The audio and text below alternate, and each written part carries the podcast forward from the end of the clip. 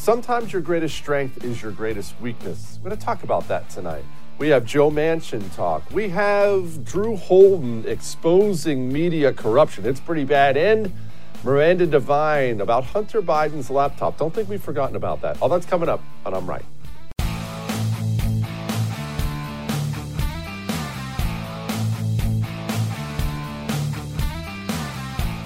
Let's talk about some COVID communism, shall we? I was thinking about this this morning. I was thinking about where we were versus where we are.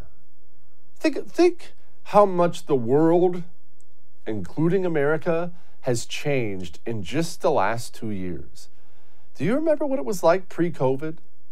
I, I know that sounds crazy. It's only two years ago. You're thinking to yourself, yeah, of course I remember what it's like. But I was going over in my head all the things that have changed and all for the worse. Do you remember what it was like before you saw anyone with a face mask on ever? Do you remember what it was like before companies fired employees because they didn't get vaccinated for something? Do you remember what it was like when, I don't know, family members didn't divide themselves between vaccinated and unvaccinated? That wasn't that long ago. It's like like yesterday. And now we're at a place where there's so much mental illness over coronavirus fir- firmly ingrained in our society and huge portions of our society, in our politicians. I don't know how we come out of it. I mean, I don't know how we ever get back to where we were just two years ago. I don't know. And I want us to be back there, don't you?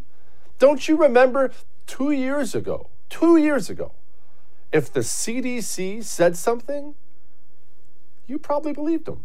You probably trusted it.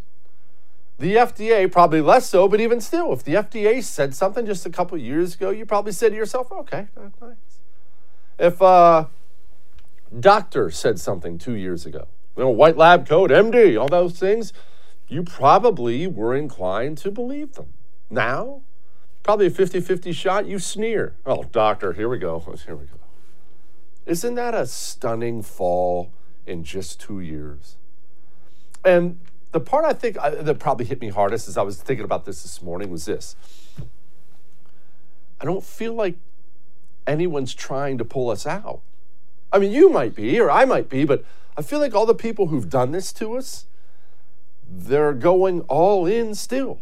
They're, they're not changing direction. Right now, 73% of the coronavirus cases in America are Omicron. That's wonderful. Let's, let's keep in mind no matter what the panicky headlines tell you, Omicron is very mild. And coronavirus has had some nasty strains, right? People have died, lots of people. We now have the dominant strain in America as it's been described by virtually everyone as a mild cold. We can officially say at this point in time, it's not even deadly. Worldwide, there's been one recorded case, and that one's in dispute. This is good. It's time now. In a normal world, in a sane world, we'd be coming out of all this. Let's get rid of the masks. Enough of this craziness. In a normal world, that's what we'd be doing. I mean, Bill de Blasio's health commissioner is saying uh, hospitals are doing fine. We've seen cases and test positivity increase sharply, but as yet, we have not seen the same thing with respect to the markers of severe disease, particularly hospitalizations. As of now, the hospital's not being taxed. Capacity is okay as of now? Yes, that's correct. We're watching it closely. We're making adjustments as we need to, uh, but right now, we are in a solid position. Awesome. Awesome. And that's New York City. That's the hotbed for coronavirus, especially every winter time. That's awesome. And yet, the messaging. Uh, remember Joe Biden's messaging? If you're unvaccinated, you're going to die. That was the official White House statement. You're going to overwhelm our hospitals and die and kill your family members. And they're not backing off that either. Remember, the public, this, this, just, this just came out, and the public's been furious about it. Uh, that's a little divisive. It seems a little too far. What are you doing, Joe? Ron Klain, White House Chief of Staff, or you can address him as president because he's the one actually running the country. He's out there on social media doubling down on that statement. The truth is the truth. Except it's not the truth at all. All across America, vaccinated and unvaccinated alike, are getting coronavirus and spreading coronavirus. This is something that is continuing to work its way through society, as most sane people were saying it would in the very beginning. And yet, Dr. Fauci, the number one pusher of COVID propaganda and fear, he's still out there making it awfully political while accusing others of doing the same. You have a highly effective vaccine that is very safe, and you have 50 million people in the country who refuse to get vaccinated, many of which are motivated purely by differences in political ideology, which is really unacceptable. You hear that? He thinks it's unacceptable. Who cares what you think? Who cares if Dr. Fauci thinks it's acceptable? Is he is he of the opinion that he's above us? That we have to do things that he finds acceptable? I don't care if Dr. Fauci thinks everything I do is unacceptable. I think he's unacceptable. I think he should get thrown in prison. He better be dang happy I'm not running things, or he'd already be in a dark hole somewhere. I'd have that guy locked up in federal prison tomorrow for the things he's done. I find Dr. Fauci to be unacceptable. And look, this effort to slam this vaccine into everyone, it's, it's just gotten to the point where it's weird. We now have musical artists. The White House spent your money and my money on the Jonas Brothers and a bunch of other people who I don't really recognize to come in and do some weird vaccine push. Who is this effective on? If you're still out there and you're not vaccinated, and I'm not, and I don't care if you are or not, it doesn't matter, it's not my business. But if you're still out there and you're not vaccinated, are the Jonas Brothers going to be the thing that pushes you over the edge? If you think that's bad? You should see the creepy things running locally around the country. Take a look at this ad from New Jersey. Dear Santa, I don't want games. I don't want toys. Just get me the COVID vaccine. This holiday season, there's no better gift than peace of mind. Get vaccinated today. Visit covid19.nj.gov.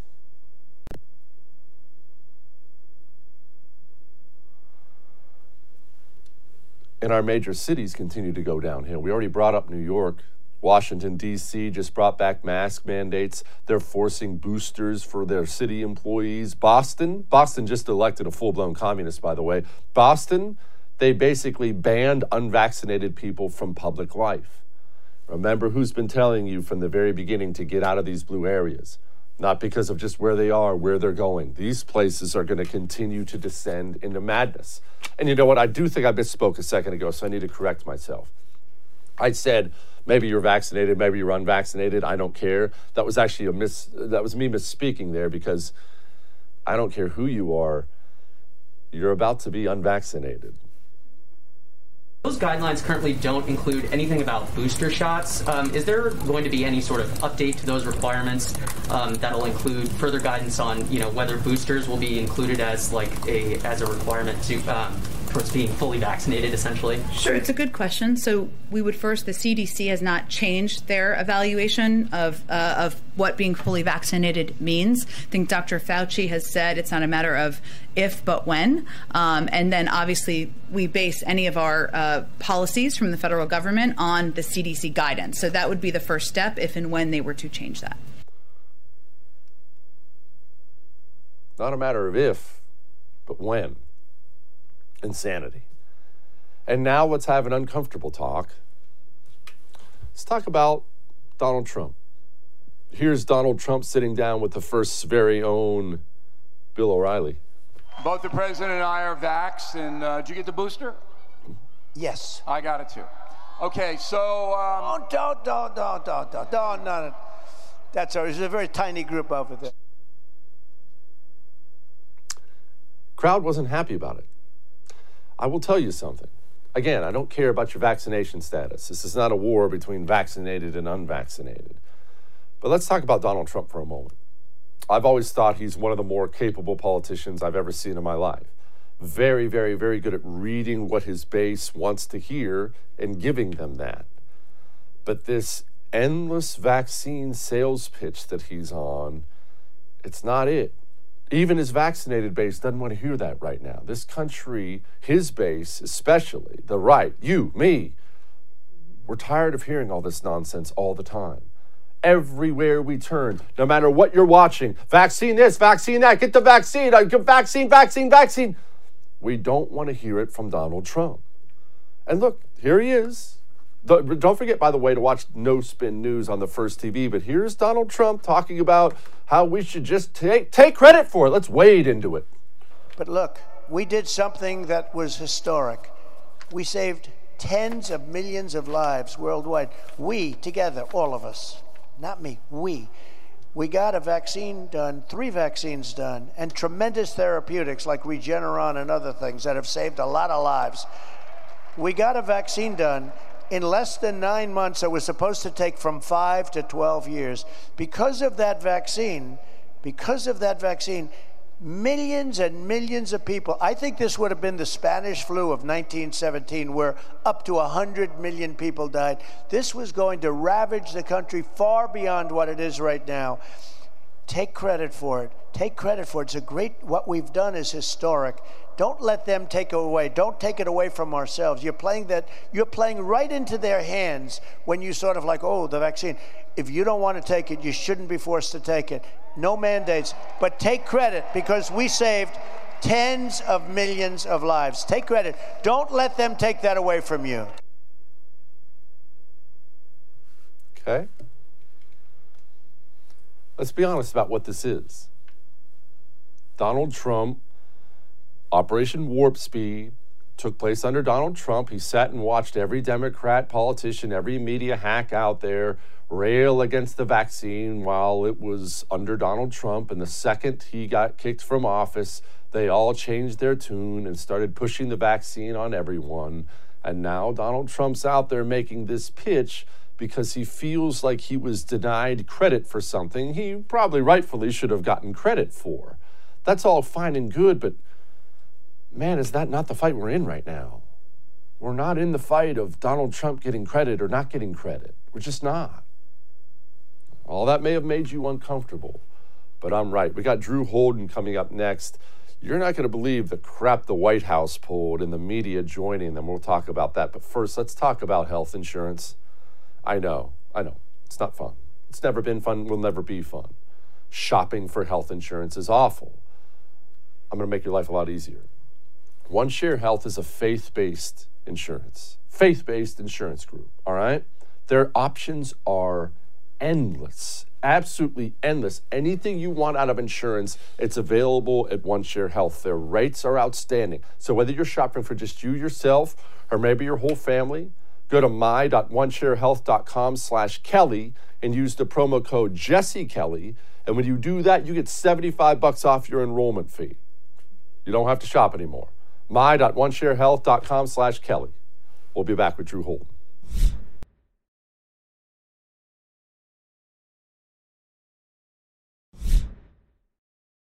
We criticize other countries like China for having a state-run media. And let's let's just let's boil it down. What is a state-run media? It's the people in charge telling the media what to say. We look at that in places like China or North Korea and we say to ourselves, "Oh gosh, that's terrible." Who would want to live under that? That's propaganda. That's not right. What's different here? You remember Joe Biden's been drowning. His approval numbers are in the toilet. It's not a secret. Everyone basically hates everything he's done. So Joe Biden, instead of making adjustments, instead he sent out a bunch of talking points to a bunch of different reporters. He wants them talking about this and this way and this and that way. This is something real that happened. This didn't happen in China. Joining me now is my friend, writer Drew Holden. And Drew, Drew's been exposing this stuff all over the place. Drew, what exactly happened and what was the result? What was the fallout of it?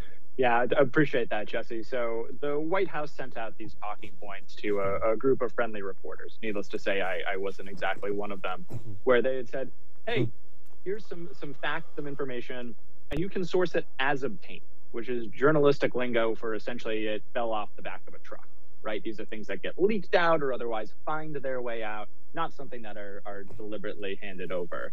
And so they send out these, again, they call them talking points, which is basically just a bulleted list of things that the White House believes to be true and is hoping that the corporate press will then take hand over to their readers as something that objectively is true, when in fact there uh, there was a lot to quibble with, to put it mildly, in what they had sent out.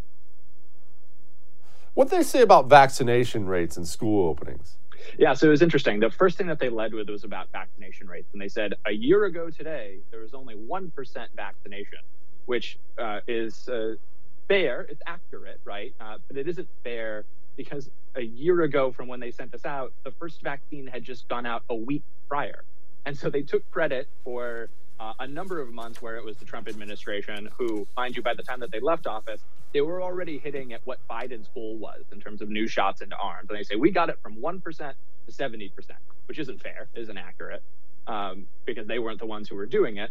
And then they took credit for reopening schools. They said, well, when we took over, or a year ago, so many schools weren't open, uh, but now almost all of them are open. Without pointing out that the Biden administration and their allies have worked overtime with the teachers' unions to make sure that schools weren't open in person right? It's repeatedly leaked out that the Biden administration was relying on the teachers union talking point when crafting whether or not schools could be reopened. So to take credit for either of those things really doesn't make any sense. Drew, let's pause before we keep going down this list of people you've exposed and talk about that for a brief moment. What's your thoughts? Why the commitment to keep schools closed, whether it be from the teachers union or Joe Biden or Democrat politicians. It's clearly not a popular thing. Parents don't want kids having to learn from home. Kids need interaction. Right. It just seemed like such an odd step that they're still so committed to. Why? Yeah, I think it's two things. I think early on there were a lot of politicians who wanted to give the appearance that they cared deeply about this pandemic and so they were going to ask everything from everyone to try and get it beaten. Not that it ever made any sense, but I think for a period of time there probably was kind of kicking around the heads of Democratic politicians this idea that this will be safe. What I think happened pretty quickly, though, is they realized that the teachers' unions don't want to be back teaching in person because it makes teachers' jobs harder, right? The teachers don't want to be there. A lot of them are paranoid about being exposed. Uh, but it, in general, they went from being able to teach in their pajamas to having to go back to the classroom, and they didn't want to do that. And the teachers' unions are an incredibly important stakeholder within Democratic Party politics. And I think what they've been doing for, you know, just about the last year is really twisting the arm of Democratic politicians and saying, you will lose our support if you send kids back into the classroom. Some of that, I'm sure they're trying to reach some of the more anxious parents, but we've known all along that this virus has a very, very minimal risk to kids. It's less than the seasonal flu. We're not helping them any by keeping them out of the classrooms. All we're doing is hurting them. But I think the Democrats were scared that the teachers' unions were going to come for them if they tried to reckon with that reality. Well, all right, back to back to the talking points. What did the Biden administration tell these reporters about inflation? Yeah, so inflation was probably the ri- the richest of all of the things that they had to say here. So they had uh, two stats here that they they they call out as um, you know the ways that the Biden administration is dealing with inflation. I'm sure you know, and I'm sure that a lot of the viewers at home know too, the American people are really upset with the Biden administration when it comes to inflation. About 70% of Americans, including a majority of Democrats, think that he hasn't done a good job in dealing with inflation. So he puts out these two facts. The first is about supply chains. He claims that he's doing something to get them back and moving, unclear what that is. But then the one that, I mean, is really laughable just on its face is they took credit for gas prices coming down nearly 10 cents from their recent high anyone who's been anywhere near a gas pump in the last couple of months know that gas prices has shot up considerably, right? Particularly compared to where they were before the pandemic during the Trump years, gas prices were down pretty considerably. They're spiking a lot. And for a long time, the Biden administration said, well, sorry, nothing we can do. We can't control the price you pay at the pump, which isn't really true and fair. And now they're turning around and taking credit, not because gas prices are low by any objective measure, but because they're not quite as unbelievably high as they were a few weeks ago. And they tried to spin this as kind of a fair and honest talking point when it completely misses all of the context around gas prices and about inflation more broadly.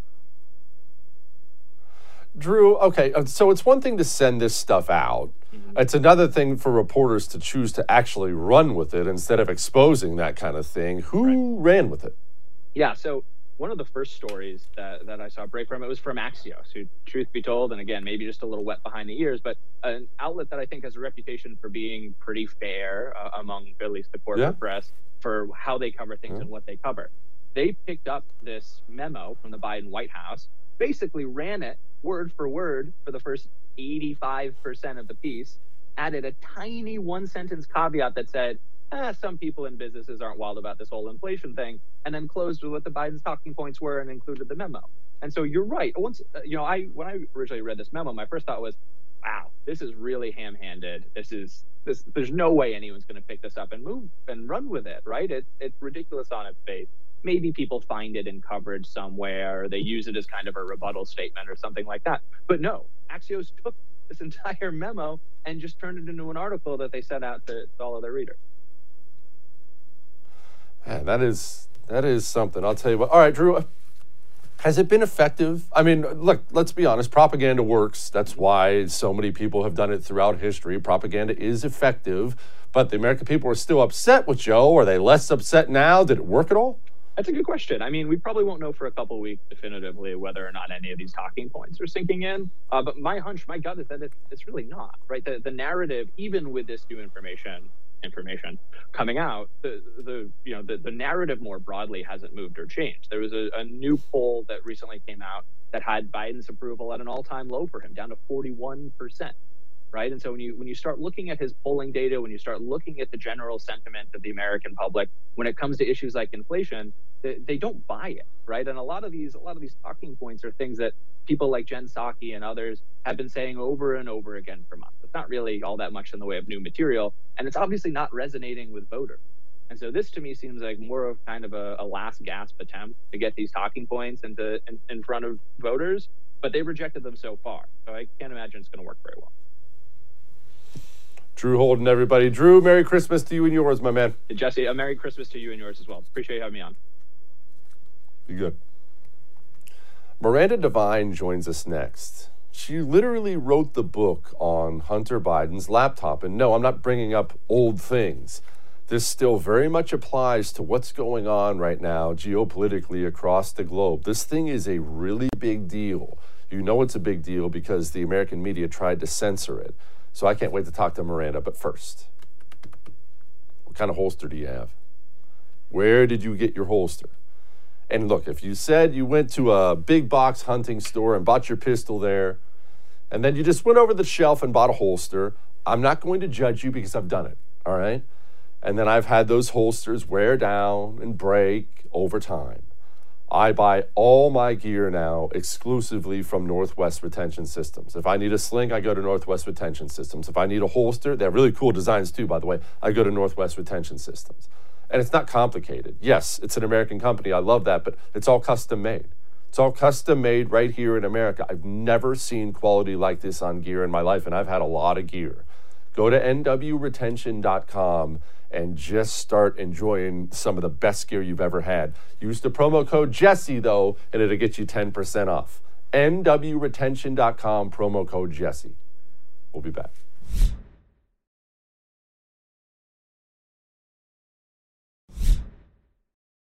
My colleague Miranda Devine has a new book out called uh, The Laptop from Hell, and I was hoping that you could confirm that the laptop is indeed authentic um, and not Russian disinformation, as you seem to suggest on Twitter last year. As it relates to the book, I have neither, neither had the time nor interest in exploring or reading the book. Go ahead, the Tina. Son's attorney go ahead, Tina. I, I, think I answered your question. Go ahead. You, well, you can go to the representative of the person who's not an employee of the federal government. Go ahead, Tina. I think we have to move on. Go ahead. Is there anything the way?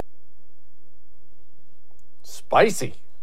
I can't wait to read this thing. Joining me now, obviously, great New York Post writer, but now author of the book Laptop from Hell, Hunter Biden, Big Tech, and the dirty secrets the president has tried to hide. The great Miranda Devine joins me now. Miranda, let's begin at the beginnings. I think there's so much craziness all the time, it's easy to forget about huge stories that happened 15 minutes ago.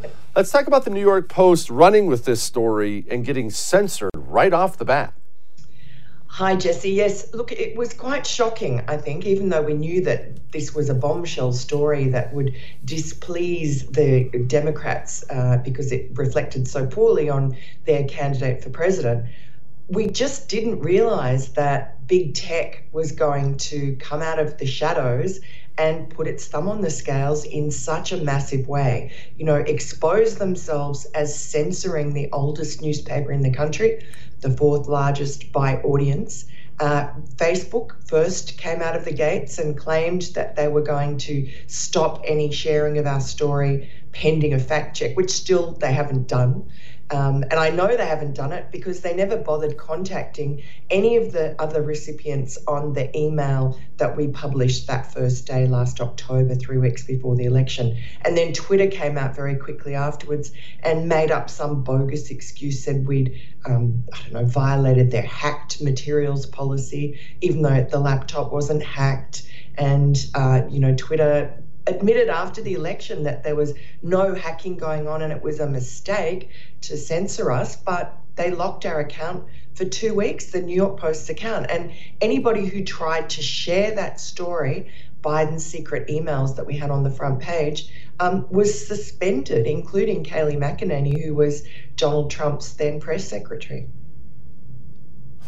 Miranda, that seems like such a drastic step. I mean, it's not shocking that big tech is to, on the left. Everyone knows that. And it's not shocking they would eliminate a suspend an account or ban someone from social media. Everyone can get all that. But that's such a drastic step to take a legitimate outlet like the New York Post and immediately accuse them of spreading Russian disinformation. Why such a drastic step? Did they just get so scared? Why do you think they would do something so bad? Because they panicked. Uh, it was three weeks before the election. This is very damning material. Um, you know, just that first story that we published that Emma Jo Morris, my colleague, wrote, um, was showing that Joe Biden had lied repeatedly during the election campaign when he said that he didn't know anything about his son Hunter Biden's business dealings. And what the email showed from Hunter's laptop was that uh, one of Hunter's business partners from Ukraine, who was paying him $83,000 a month to sit on its board, um, had thanked Hunter for introducing him to his father the previous evening. And this was while Joe Biden was vice president. I mean, since then, uh, you know, in the book, I have so much more evidence. It wasn't just a meeting with a single business associate from overseas of Hunter Biden's. It was a dinner at Cafe Milano in 2015 with Vice President Biden and Hunter's business partners from Ukraine, Russia, and Kazakhstan. Uh, and the White House, in fact, admitted that. But it didn't matter because before the election, they had to do what they did, which was get rid of that story, delete it, and make sure that as many people as possible couldn't see it. And that could have made a material difference to the outcome of the election, um, judging by polls that were taken after the election. The Media Research Center had one which showed that uh, almost half of Joe Biden voters knew nothing about the scandals on the laptop. They didn't know that Hunter was under investigation. I mean, none of us did at that point. Uh, and if they had known, about one in 10 would have changed their vote. And in an election that was decided by 45,000 votes in a handful of battleground states, that would have made a difference. Miranda, what's this Eastern European Russian connection thing the Biden family has? I mean, there's all kinds of corruption, all places in the world, and it always seems to come back to something like Ukraine or Russia. Where did all this come from, do you think? Yeah, I think that's what people don't really understand about the Biden family. Uh, we've heard a lot about China uh, and the fact that you know, Hunter Biden traveled with Joe Biden on Air Force Two in 2013 to Beijing uh, when Joe Biden was meeting with the Xi Jinping, the president, and the high ranking CCP members, and also shook hands, went to a private room with Hunter Biden's new Chinese business partner, and Hunter walked away with a 10% stake in a private equity firm or an equity firm that uh, had $2.5 billion under management. Um, we know all about that, really. That's been quite well reported in the past. But what I think people don't understand is that Hunter Biden also was deeply embedded in the inner sanctum of Vladimir Putin. And it's ironic considering the Democrats were running that whole Russia hoax against Donald Trump, when in fact Joe Biden himself and his family were deeply implicated in uh, that the oligarch. Uh, inner sanctum of Vladimir Putin. And in fact, Hunter Biden left a State Department lunch with Xi Jinping that his father was hosting and flew to Moscow to have breakfast the next morning with one of uh, Vladimir Putin's right hand oligarchs uh, at his home. And um, it was Russians who uh, tipped Hunter into this incredibly lucrative job at Burisma um, the Ukrainian energy company. And Hunter used to sort of try and make excuses for that grace and favor job that obviously was done uh, because of his father. Um, he, he used to pretend that he'd say, Well, um, you know, what I'm doing is I'm helping Ukraine become energy independent from Moscow.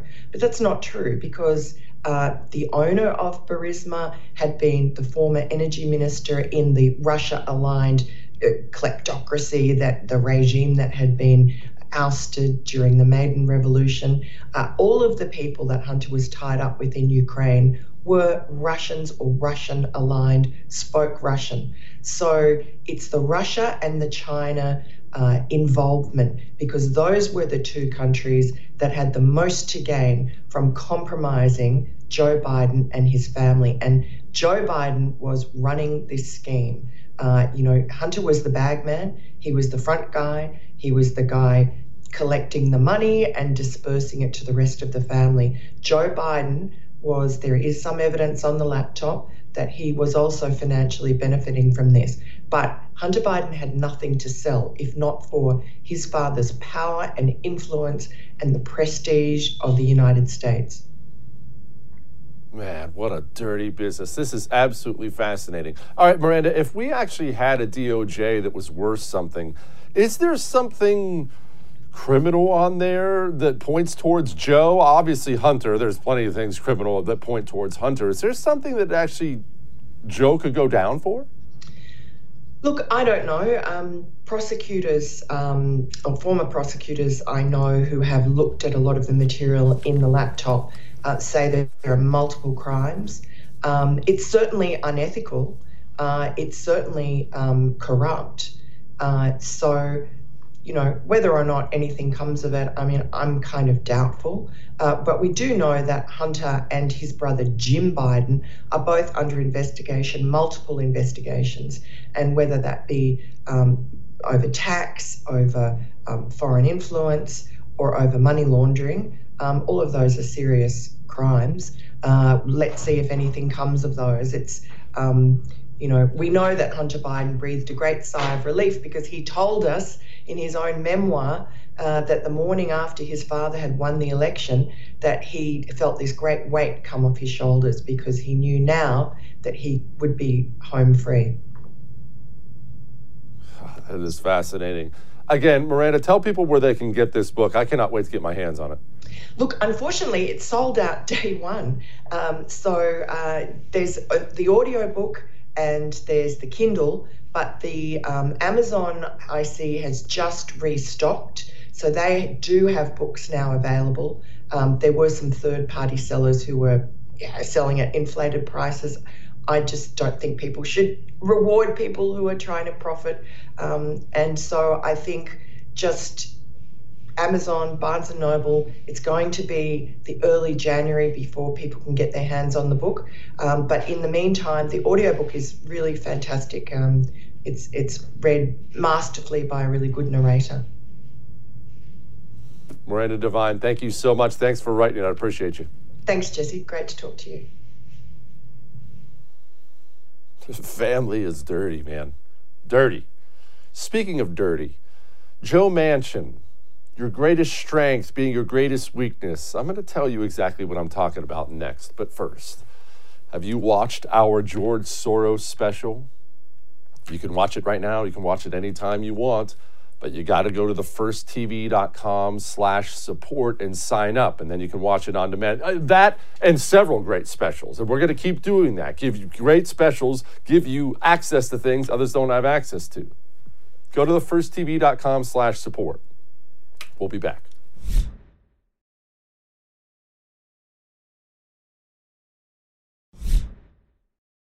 Sometimes your greatest strength is your greatest weakness. You know obviously, I do this show here on the First TV every single night, every single night. And I enjoy doing TV. Obviously, you enjoy the show, or you wouldn't still be watching it. You wouldn't be looking at me as we speak.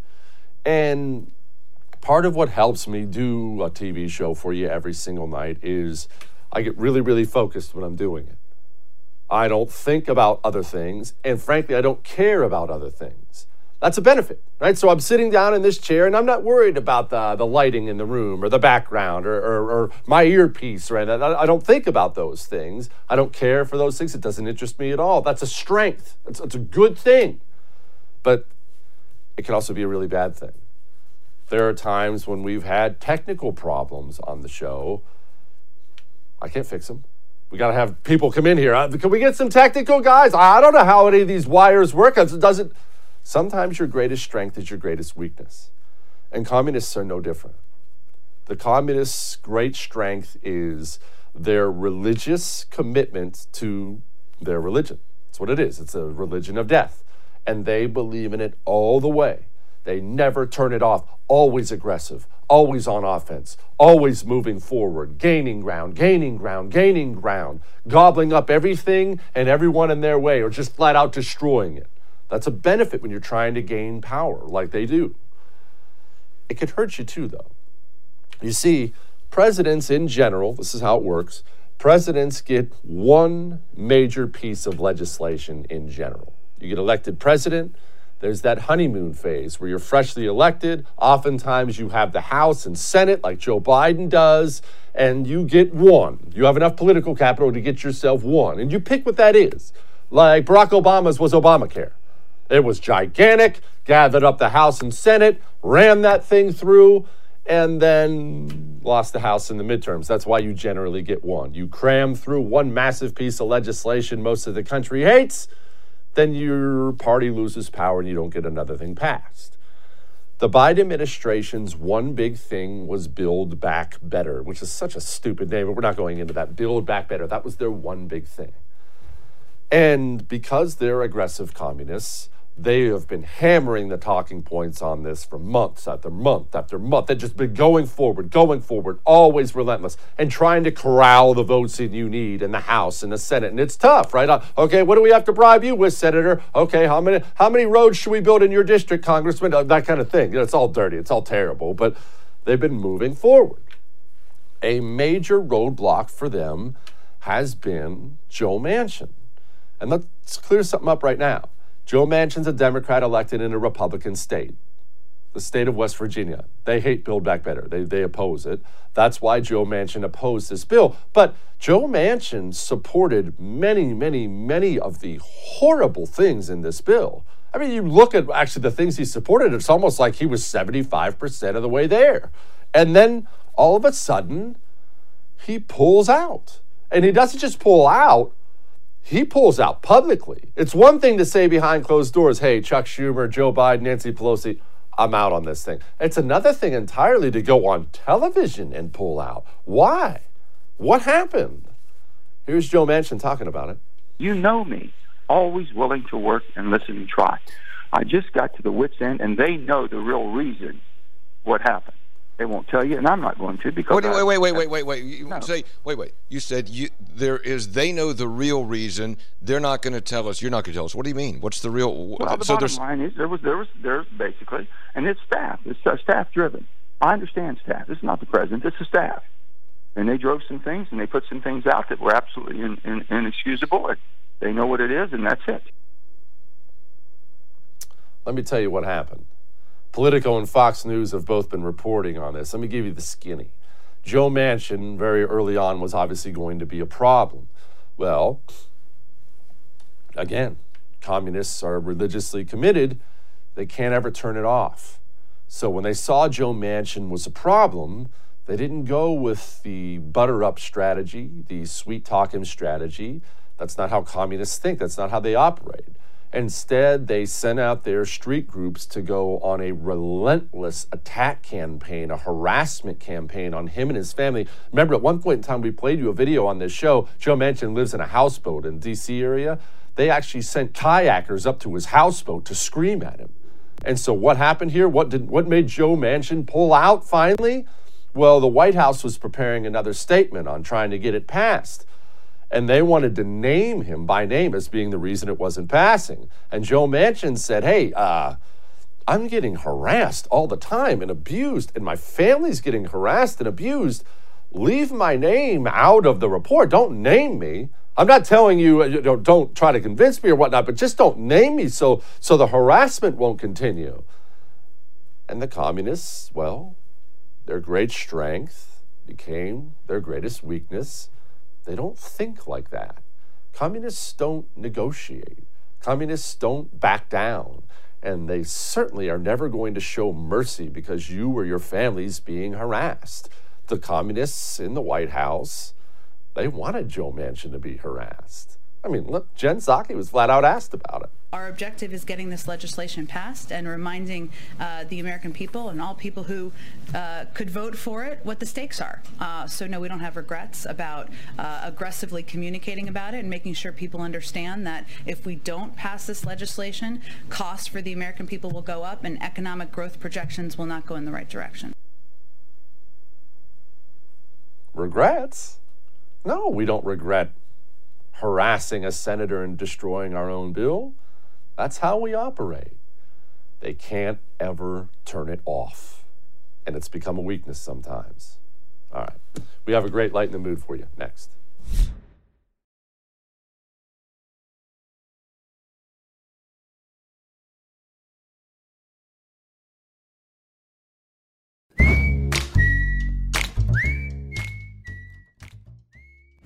All right, it's time to lighten the mood. Do you remember what childhood was like? Especially back, you know, 80s, shoot, even 90s, what childhood was like. And no, I'm not going to do this thing that I've always found to be annoying. Uh, back in my day, that's not what I'm doing. But we didn't have phones, we didn't have tablets. And uh, this phone is, is wonderful and terrible. There's so much technology and wisdom and entertainment available right at your fingertips now, and that's a good thing. But do you remember the crazy things we used to do as kids that would get ourselves into trouble or get ourselves hurt? How awesome was that? I mean, I, I saw this video and I thought, oh, yeah, yeah, I, that looks familiar.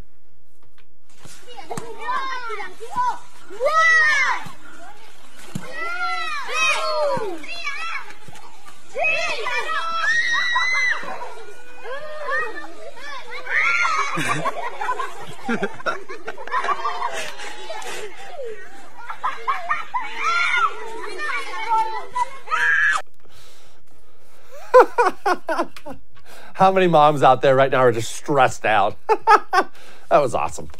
All right, I'll see you tomorrow.